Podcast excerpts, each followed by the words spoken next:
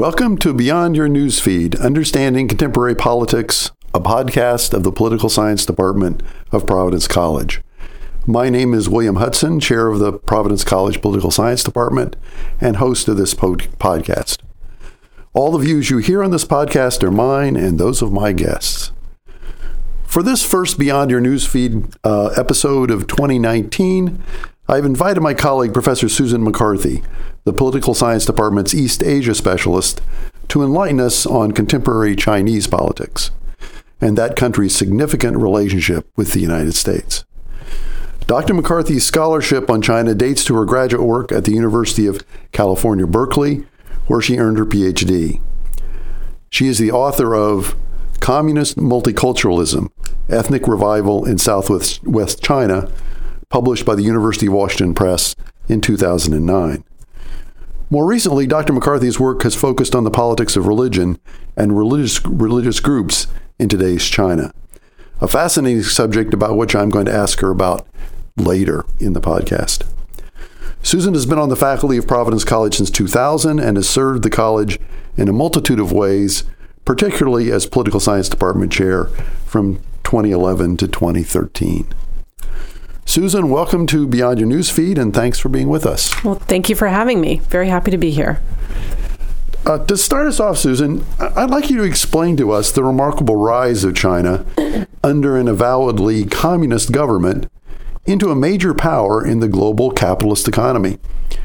Uh, back a long time ago, when I was a student in the 1960s, uh, the image we had of China was a radical communist regime under the uh, harsh control of Mao Zedong, who was unremittingly hostile to the United States and to capitalism. News reports at the time featured gangs of Red Guards running through the streets, waving copies of Mao's Little Red Book. At that time, I could not have imagined that one day China would be one of America's major trading partners, manufacturing many of the products sold in this country including that Apple iPhone in my pocket today. What happened? Well, what happened is Mao died uh, in 1976, and then a couple of years later, uh, Deng Xiaoping, who is one of the original, you know, revolutionaries, founders of the People's Republic of China, Deng became China's leader. Uh, Deng Xiaoping put in place a series of economic reforms that started China along the path to becoming a fairly capitalist economy, though not a free market one. Uh, these reforms have really profoundly transformed Chinese society. Uh, among the most successful of Deng's early reforms were um, some of those in agriculture. So, under Mao, land was controlled by rural collectives. Uh, basically, villages controlled uh, decisions, villages and communes controlled decisions about farming. And farmers la- uh, labored as part of production teams, getting work points in return for their labor. Um, under Deng, land was contracted to individual households, and these households were allowed to sell part of what they produced at market for a profit. Uh, many people have lost out during this transition over many decades, but the policies of Deng and his successors have, have lifted over half a billion people out of extreme poverty, and many of these people um, were in the countryside. Uh, so China's reforms, uh, you know, this goes to the, the, issue of the iPhone. China's reforms have also meant opening up to foreign investment, to foreign firms, and to the growth of a private sector the private sector basically did not exist in 1978 when uh, reforms started. Um, and China exported almost nothing, which is pretty amazing when you think about today. Um, the huge contrast with the Mao era also shows that the, the Chinese Communist Party, the, the CCP, has relaxed its grip over a lot of social and cultural life, although definitely not entirely. So, so, do you think? I mean, n- nowadays China is an economic powerhouse, a major industrial manufacturer. You mentioned that this started in agriculture. Do you think Deng envisioned uh, what China is like today? Was that part of a plan, or, or do you think China's kind of uh, evolved in ways that maybe even the Communist Party leadership uh, couldn't have uh, guessed or imagined? I I definitely don't think they imagined you know, where they would be, where China would be today. Um, but officially, according to the party state, uh, to China, you know, according to China's leaders, China today is not a quote unquote capitalist economy, not even a state capitalist economy. Again, that's the official line, and there's there's actually criticism of the use of the term state capitalism. Uh, instead, China practices what its leaders call quote unquote socialism with Chinese characteristics. Um, and that's, again, the official line. And it's true that most of the growth since the early 1980s uh, has occurred in the private sector. But China's state sector, the, the state owned firms, uh, remains really large. And state owned firms have a, still a, a privileged place in the economy in terms of access to credit, to capital, to other resources. Um, over the last 10 years, China's state sector has actually increased in size relative to the rest of the economy, uh, and also increase in dominance in certain industries. Um, this is partly related to the 2008 global financial crisis that China was much less affect than, affected than other countries like the U.S. by the uh, the global credit crisis, uh, and partly that was because of the somewhat closed and state dominated economy um, which really protected it from deleveraging that was happening around the globe. And so this has really reinforced the leaders' view that the this large state sector and a partly managed economy is necessary for stability and for Communist Party rule. Um, and I think it's also important to note that even leaders who pushed hard for market reforms, including Deng Xiaoping, never saw capitalism as their goal. Uh, the Chinese Communist Party claims that what it's doing is building up what Marxists call the productive forces, and that someday in the future, China will attain true communism. Um, despite all this, the private sector is huge, it's dynamic, uh, and also much of the economy is really poorly regulated. So the lack of regulation, lack of enforcement, makes ch- some some areas of the economy seem like a kind of a paragon of untrammeled free market capitalism and a libertarian dystopia, which are kind of the same thing, really. So, uh, a cap, a um, market sided with socialist with socialist characteristics. Uh, you seem to say it's primarily the existence of this large state sector that that defines that. But uh, it's really interesting that uh, the the market sector has this sort of libertarian aspect uh, that uh, seems very contradictory. Um, how, how do they manage that contradiction politically? I would think that would cause some some tension uh, among both political elites, but also ordinary people uh, to try to figure out exactly, you know, how do I fit in here? What's going on? Well, that's where the Communist Party plays a role. Um, uh, in the last sort of 15 years or so, the, the Communist Party leaders have, have became really concerned that there was a whole area of social life of the economy where the party had no foothold. Uh, so the huge growth of the private sector. Back during the Maoist era, um, you know, workplaces, factories, schools, hospitals, villages, etc. Workplace were an, these were the arena where the party reached out to people through party committees, through small study groups or so-called small groups that everybody had to be a part of, where they would learn about party ideology and policies. So it became a problem when you get, you know, most people are living their lives. Uh, if they work in the private sector, they have no interaction, very little interaction with the Communist Party nowadays, and that's especially so because um, housing has is now allocated according to market forces. So you don't live at your work unit, and so one thing the party has done the last decade or so is it's been on this uh, goal to build up party institutions inside private firms. So today in China, Walmart, Intel, any any not any, but they're trying to expand this. But these companies and other foreign companies have party cells within them. Uh, and so if there's a certain number of party members, they're required to form a party cell and and this is how the party is trying to maintain its foothold in the private sector where a lot of people live their lives. So it sounds like, uh, you know, back to my earlier comment, uh, things sort of getting out of control of the party leadership. They saw this private sector growing where there wasn't a party pres- presence, and their reaction is to now say we're going to implant party institutions into that private sector. Exactly.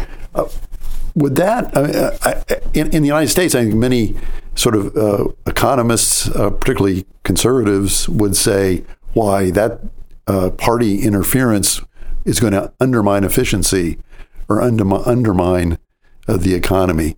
Are, are, there concerns like that if the party is, uh, you know, setting up a a, a, a, study group inside of Walmart?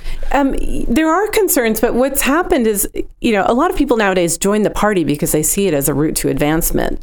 And so some of these uh, parties in these big, you know, foreign firms or domestic Chinese private firms, some of them act almost like recruiting agencies or they, they facilitate social engagement, networking activities. Um, a, a, good friend of mine, Professor Patricia Thornton, who's uh, at, at, the University of Oxford, um, she has written about this and, and she noted that, you know, the Communist Party uh, in in some communities and near Shanghai has organize these big events for white collar workers, including massive sort of, um, you know, uh, blind dating events and pillow fights and Who Moved My Cheese network events and various types of a business book from a decade ago, sort of things that don't seem connected at all to communism. But what they're aimed at doing is facilitating white collar workers, knowledge workers, educated workers connections to the party itself and getting them to identify it mm-hmm. with it. So it's it's not clear how much communism is being promoted, but the party itself is is promoting it. Yeah. Promoting, promoting Sound, Sounds kind of like the Rotary Club on steroids. Yeah. Uh, oh yeah. All this uh, yeah. social networking and. Uh, uh they must have nice dinners with. Oh, I'm sure. Spe- well, speakers giving. They did boring... until until uh, Xi Jinping's um, uh, anti-corruption crackdown. Oh, so. Okay. Well, uh, speaking of uh, uh, Xi Jinping, uh, the president of China, news reports suggest that he's expanded his power much to much greater degree than his predecessors. to what extent is that the case, and, and what do you see as the implications for China? Is President Xi uh, perhaps uh, taking another turn uh, in, in the direction of Chinese politics? Um, it's absolutely correct that Xi Jinping has expanded his power far beyond what most of his predecessors exercised. Um, China's constitution was changed last year, actually, to allow Xi to serve as president for more than two terms. So, for the last several decades and several successive leaders, leaders have been only allowed to serve for two terms. Um, but Xi now has the potential to be, quote, president for life. Uh, now, importantly, the, the Communist Party does not subject itself to the rule of law. It is above the Constitution and above the law. So, this change to the Constitution really reflects decisions that were made at the top of the party itself. Um, Xi has used this broad anti corruption campaign I mentioned to really neutralize and jail his rivals and to assert his authority over the whole party state apparatus um, in general. Uh, in addition, so called Xi Jinping thought has been enshrined in the Constitution. And now students, party members, uh, workers at state owned factories, they have to study Xi's political philosophy. Um, the elevation of Xi Jinping thought is part of this effort to create a Xi cult of personality. Uh, and his image and his person are promoted uh, in ways not seen since the era of Mao Zedong, although not quite to that extent. Um, you know, Xi Jinping is not Mao, though. Uh, interestingly, the current seven member uh, standing committee of the Politburo, which is the most powerful uh, entity in China, the most powerful body, uh, includes several people who are not Xi's own proteges, but are aligned with Hu Jintao and Jiang Zemin, who were two previous Chinese leaders. And so this shows that Xi still needs the support of powerful people and factions within the party.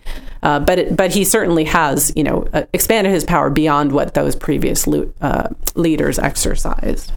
Well, this could be a very delicate moment. I mean, he seems to be consolidating power, uh, but I mean, obviously, if I were in the Chinese elite, I would be uh, maybe a little nervous and wondering uh, should I uh, line up behind uh, President Xi, or uh, should we maybe consider ways to rein him in? I mean, obviously, the politics is a competitive game.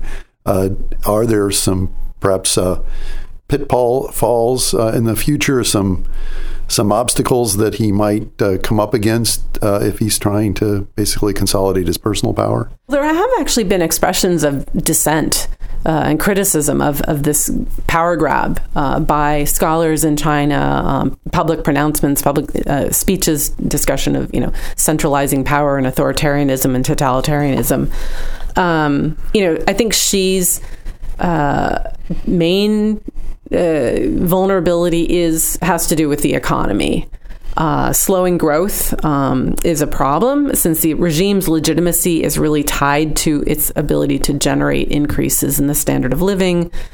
Um, so, you know, I think going forward, what happens in the economy is is really going to affect Xi and, and his power and people's support for him.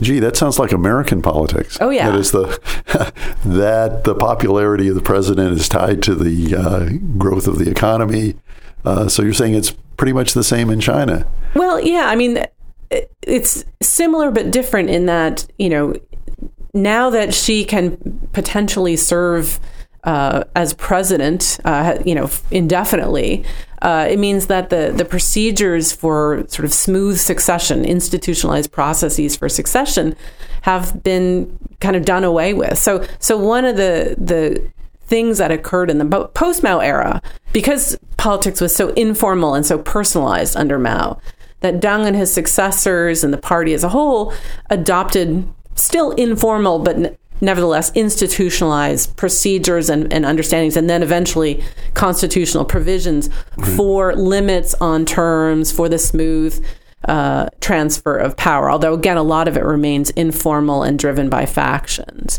But um, but yeah, you know, at least in the United States, we have elections. We even have you know, impeachment is a constitutional uh, you know a procedure where it is you know called for. Um, but and China really lacks those things, so that's that's a potential concern. Yeah, but they still seem to have their their own kind of norms they've developed over the years. But it's those norms Xi has broken she those norms. Break, yeah, had broken, and yeah, uh, definitely. Um, uh, because there's a lot of concern in Western democracies now that norms are being uh, broken, yes. and and that that might lead to some kind of authoritarianism. So something kind of parallels happening yes. there in a kind of kind of odd way. Uh, well, uh, well, let's talk more about uh, a weakening economy. You said this could have serious effect on on Xi's hold on power. If I suppose if it gets bad enough.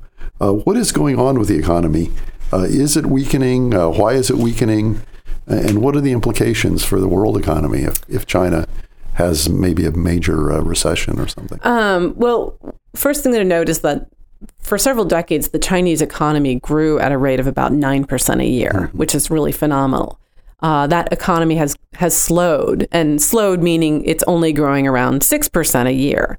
Uh, you know, according to Chinese official statistics, there are other economists that estimate that it's actually slowed much more than that. Yeah, the for, importance is also is that the rate uh, is slowing. So it, yeah, for, for comparison, in the United States, if we have a three percent growth rate, that's considered that's huge, really good. 4% would be like fantastic. So six percent is, isn't even hardly imagined in our yeah. Economy. And and the fact that there is slowing growth is not inherently. It doesn't mean necessarily that there's an economic problem. It's also a sign of a maturing economy, and that labor costs actually are uh, cheaper elsewhere, Vietnam, Cambodia, places like that. So, so it's not entirely a, a negative story, but it is a worry uh, for the government. So, so slowing growth is a problem just because the regime's legitimacy is so tied to that. Um, another problem is that a lot of growth uh, has been fueled by debt. That is by loans issued by state-owned banks. A lot of this has to do with like real estate speculation and development. A lot driven by local like cities and, and municipalities and provinces. So this is both at the national and the local levels. Um, government banks have a lot of bad loans on the books, and there are many unprofitable, what are called zombie companies. That is, companies propped up by government lending in the state sector. Um, and so the government knows the risks of debt fueled growth, but the alternative, which is very slow growth or no growth, is just politically unpalatable. Um, and the IMF has warned that China's growing debt could generate a financial crisis within the country. Um, another worry is uh, economic equality, inequality, I should say. Uh, this is a real problem for the reg- regime. Chinese society today is one of the most unequal in the world. Uh, Chinese economists report that the country's Gini coefficient, which is a measure of economic inequality, is around 0.6, and the Gini coefficient is a 0 to 1 scale. Uh, 0.6 is very high, and this tells us that wealth and income are distributed very unequally, uh, extremely so, actually. Uh, and just for comparison, the Gini coefficient in the US is around 0.4. Uh, and the U.S. is the most unequal of the advanced industrial countries. So that you know, so China is a more unequal country than the U.S. Um, in China, a lot of this is regional. So people in eastern coastal provinces are much better off than people in the interior and especially the west. And um, urban residents are much more affluent than rural people. But the sense of being left behind and taken advantage of by corrupt officials really under, underpin a lot of rural unrest. Mm-hmm. Is that what's behind Xi's anti-corruption campaign? Is that an attempt to uh, maybe mollify people's worries about being left behind? That uh, that the president's going after corrupt people who may be reducing that inequality? Yeah, absolutely. That that I mean, this is a kind of populist move on the part of Xi to go after corrupt officials. The the party leaders, I mean, people at the top are extremely corrupt, and and the thing is, if if you're in the leader's faction, you're probably safe from any corruption crackdown. Mm. Uh, I mean, that China's leaders are fantastically wealthy, uh, you know, ludicrously so. Um, but uh, you know, corruption has the potential to really undermine people's trust in government at the national level. It already affects it at the local level. And, you know, most people, their, their interactions with the state happen in their towns, in their cities. And, and that's where they see, you know, abuses of zoning and, and land grabs and things like that.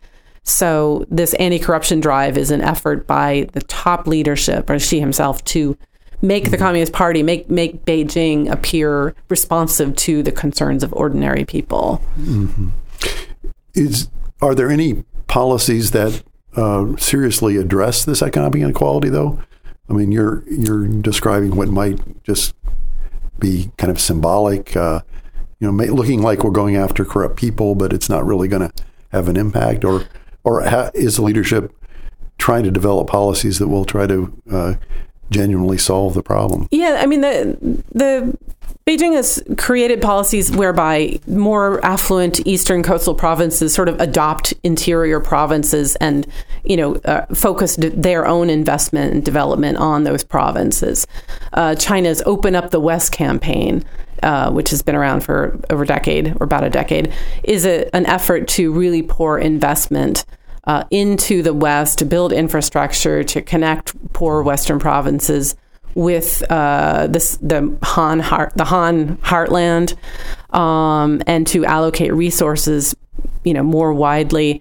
Uh, one of the problems, though, is that this is actually fueling, uh, you know, discontent because oftentimes the people who benefit from these investments in the West are Han Chinese who live in the West or who move out there for job opportunities, and they don't necessarily go to the local people. Mm-hmm. So, um, in some cases, it's in some cases it's working uh, better.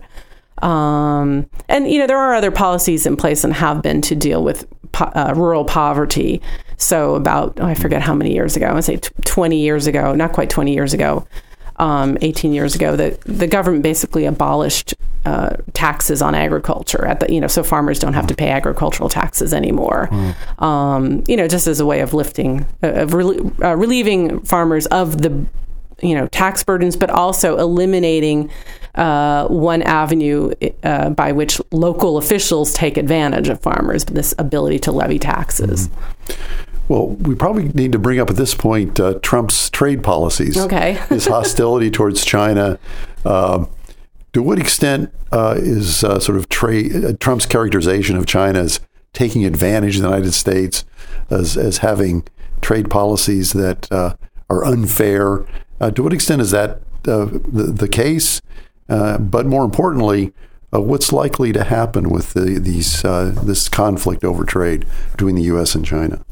Um, I would say that Trump and his economic advisors are right to regard China warily when it comes to trade. Uh, especially around issues of technology transfer, government subsidies to industry, uh, and intellectual property rights. Um, Trump's tough talk and willingness to use tariffs, even his unpredictability, uh, may get China to agree to some changes. We'll find out probably in a few weeks, um, as currently the U.S. and China are discussing these issues. Uh, but Trump himself really expresses a kind of simplistic and often erroneous view of trade with China. It's not just Trump, it's also some of his advisors like Peter Navarro and uh, Robert Lighthizer. Um, uh, Trump has called China a currency manipulator, which was actually true eight or 10 or 15 years ago, meaning it was artificially keeping the value of its currency low in order to make its exports really cheap. But in recent years, the Chinese government has been trying to prop up the value of the, the yuan, the currency. And Trump actually doesn't use that phrase so much anymore, maybe at rallies. Uh, so maybe his advisors are keeping him on message a bit better. Um, but the fact that manufacturing supply chains today are global really complicates any effort to quote unquote protect US producers with tariffs. Um, a lot of manufacturing in the United States uses components that come from China.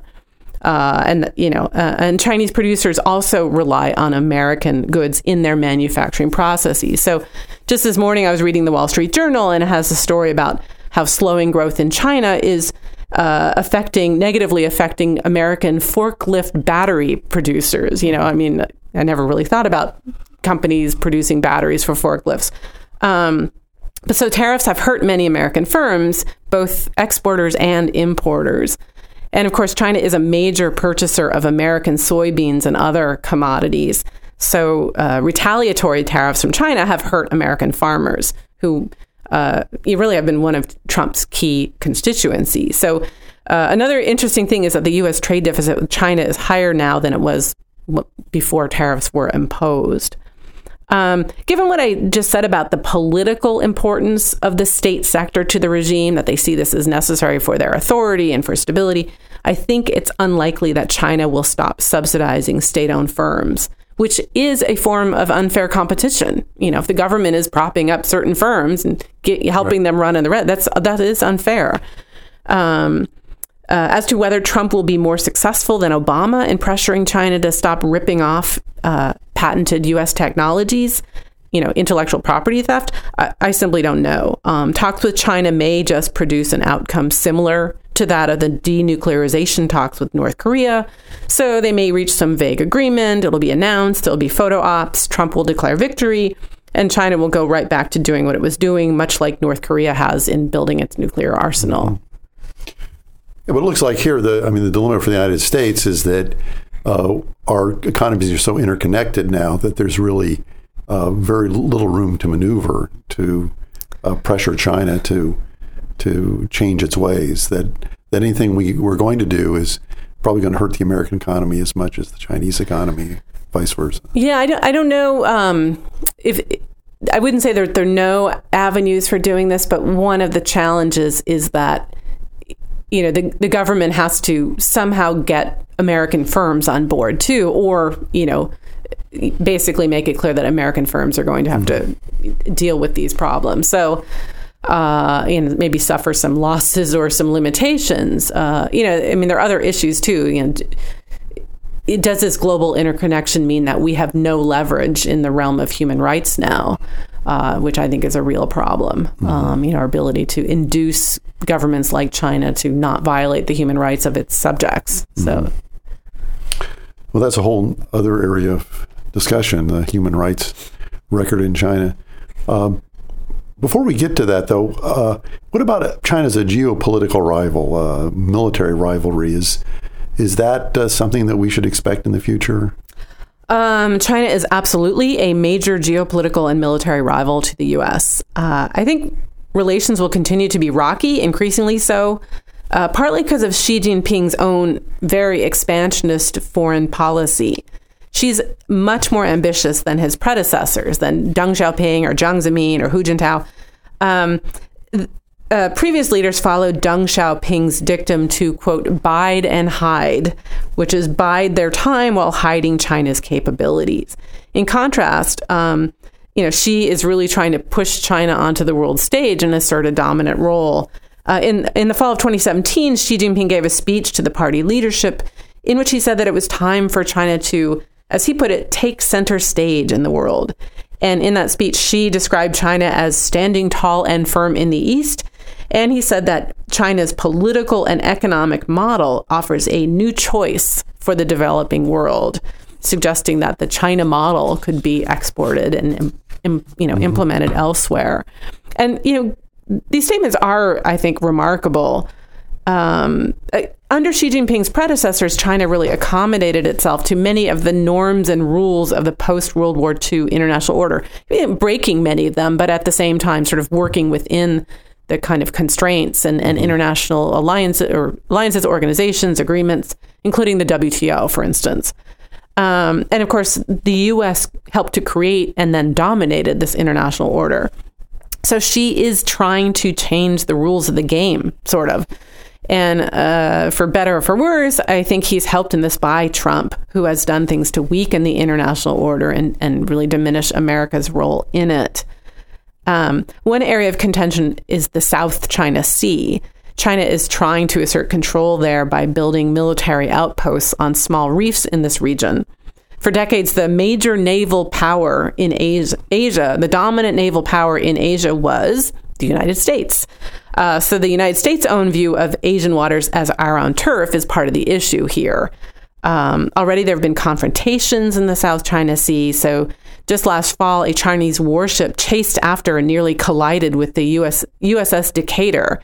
Uh, so more confrontations in the future with worse outcomes are, I think, likely. Yeah, I, I just read in the New York Times this morning a, a Chinese official uh, complaining about the American uh, naval presence in the South China Sea, saying, uh, "What would you think if uh, we had that same president presence in the Caribbean, um, America would be, be going crazy. If uh, uh, so, he was trying to make an, an analogy there. So it's a, it's very interesting. And I'd say he has a point too. Yeah, yeah. he does. Uh, and and one wonders if you know, given Trump's uh, uh, reluctance to uh, have American troops abroad, talking about bringing troops back from the Middle East uh, whether or not there is some prospect. Uh, one has to wonder the extent to which Americans are going to be willing to be the dominant naval power, you know, in Asia. Uh, how how far are we willing to go to to confront China and that, maintain? That's an excellent point or question. yeah. Uh, so.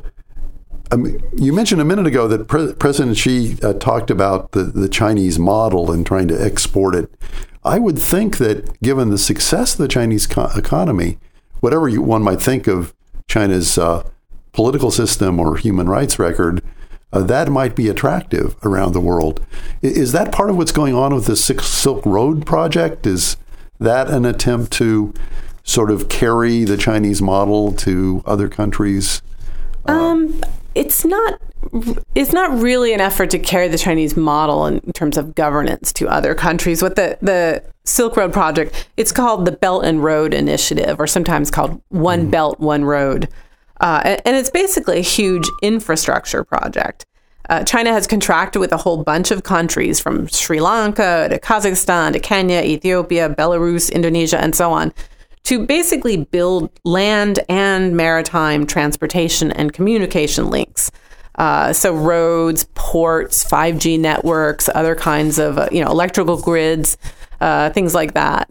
Um, this is definitely part of Xi Jinping's effort to you know assert China's presence in the world, to to expand China's access to and influence throughout Asia and even into Africa and Europe um, it's a potential windfall for Chinese construction firms, especially state owned firms, uh, if they win Belt and road contracts.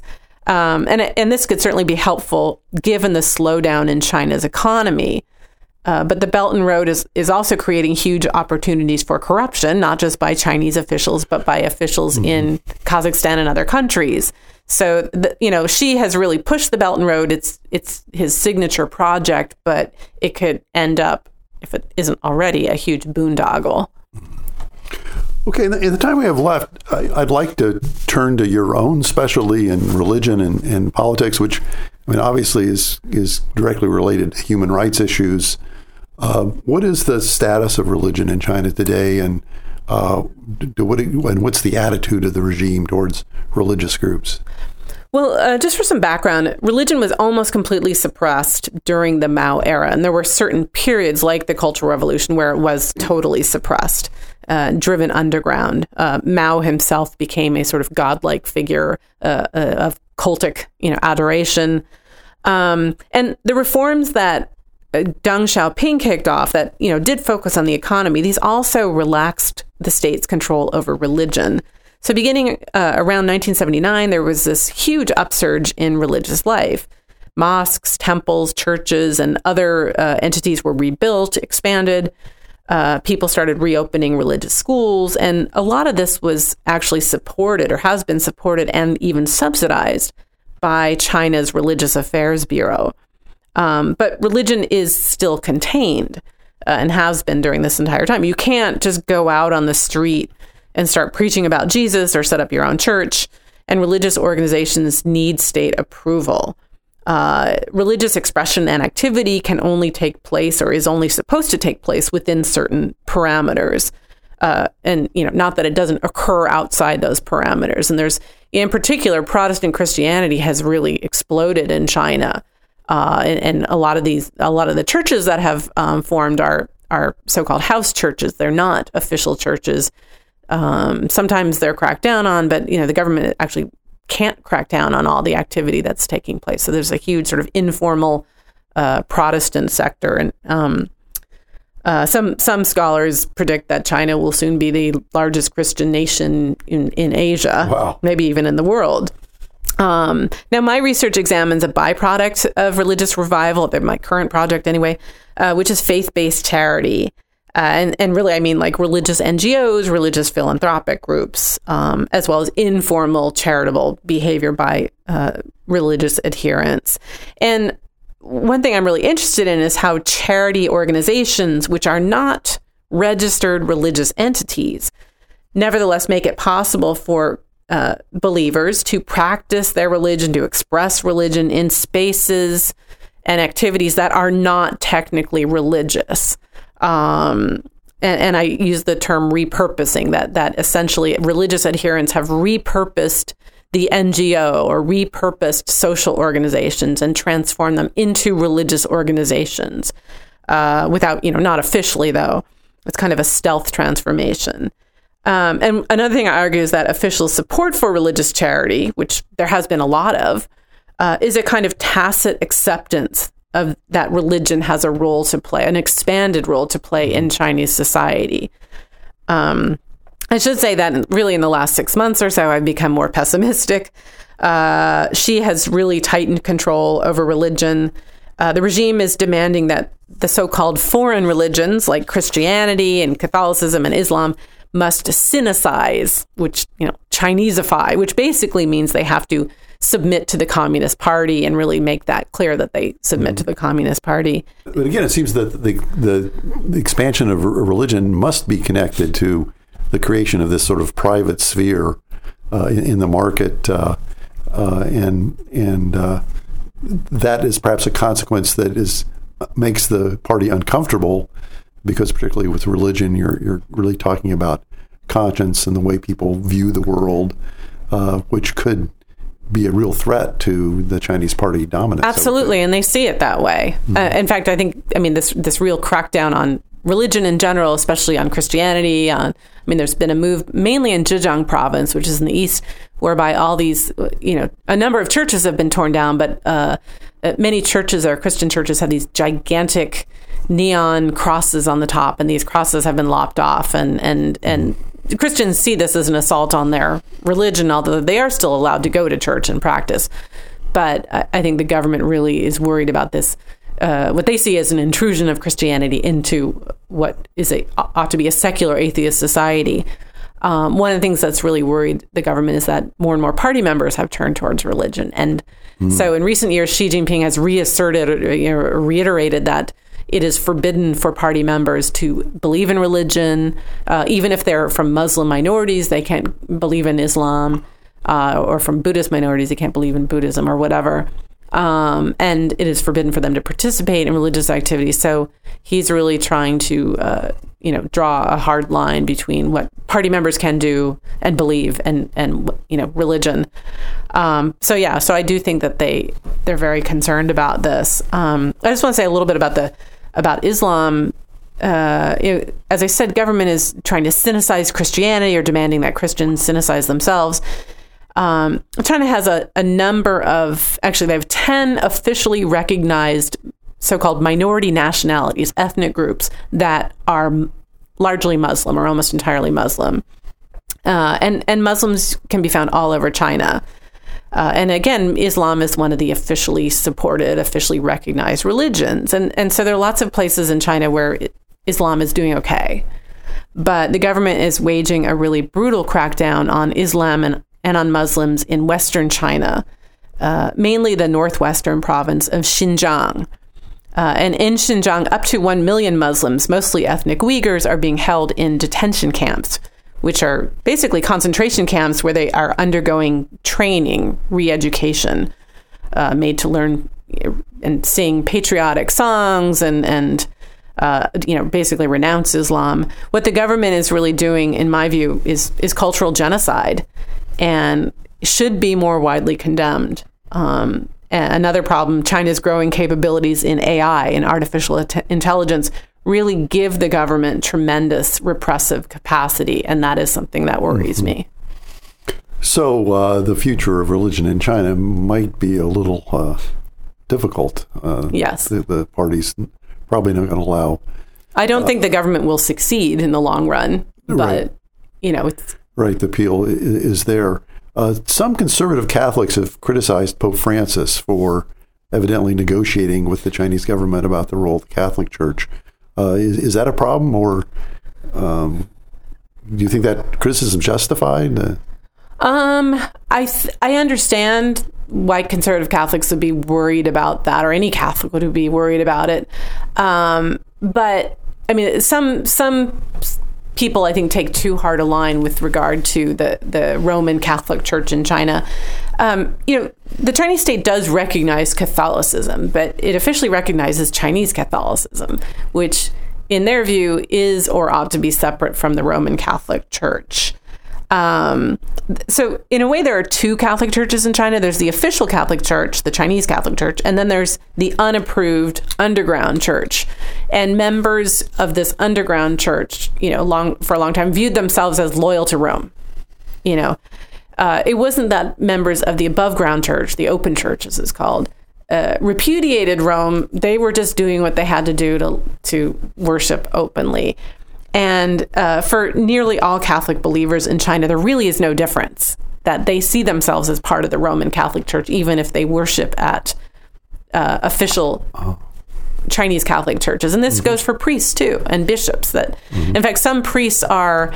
Uh, they are ordained bishop i should say bishops even some bishops are ordained bishops of the roman catholic church as well as bishops within um, the the chinese catholic church and and you know under actually Benedict, I've, Benedict made a lot of uh, moves towards rapprochement with the Chinese government. I mean, he's very conser- you know, was a very conservative pope, but he actually extended uh, an olive branch of sorts, or, or made you know concessions to the Chinese regime in terms of authority over um, mm-hmm. bishops and, and things like that. Uh, and in return, I mean, basically, the, the the government of China sort of agreed that the people they put forward to be bishops within the Chinese Catholic Church will be secretly approved by, that will be acknowledged by and large by Rome. Now, there still are bishops being approved in China that Rome does not approve of, but many of the newly approved bishops have been mm-hmm. approved by China, uh, by sorry, by the Vatican.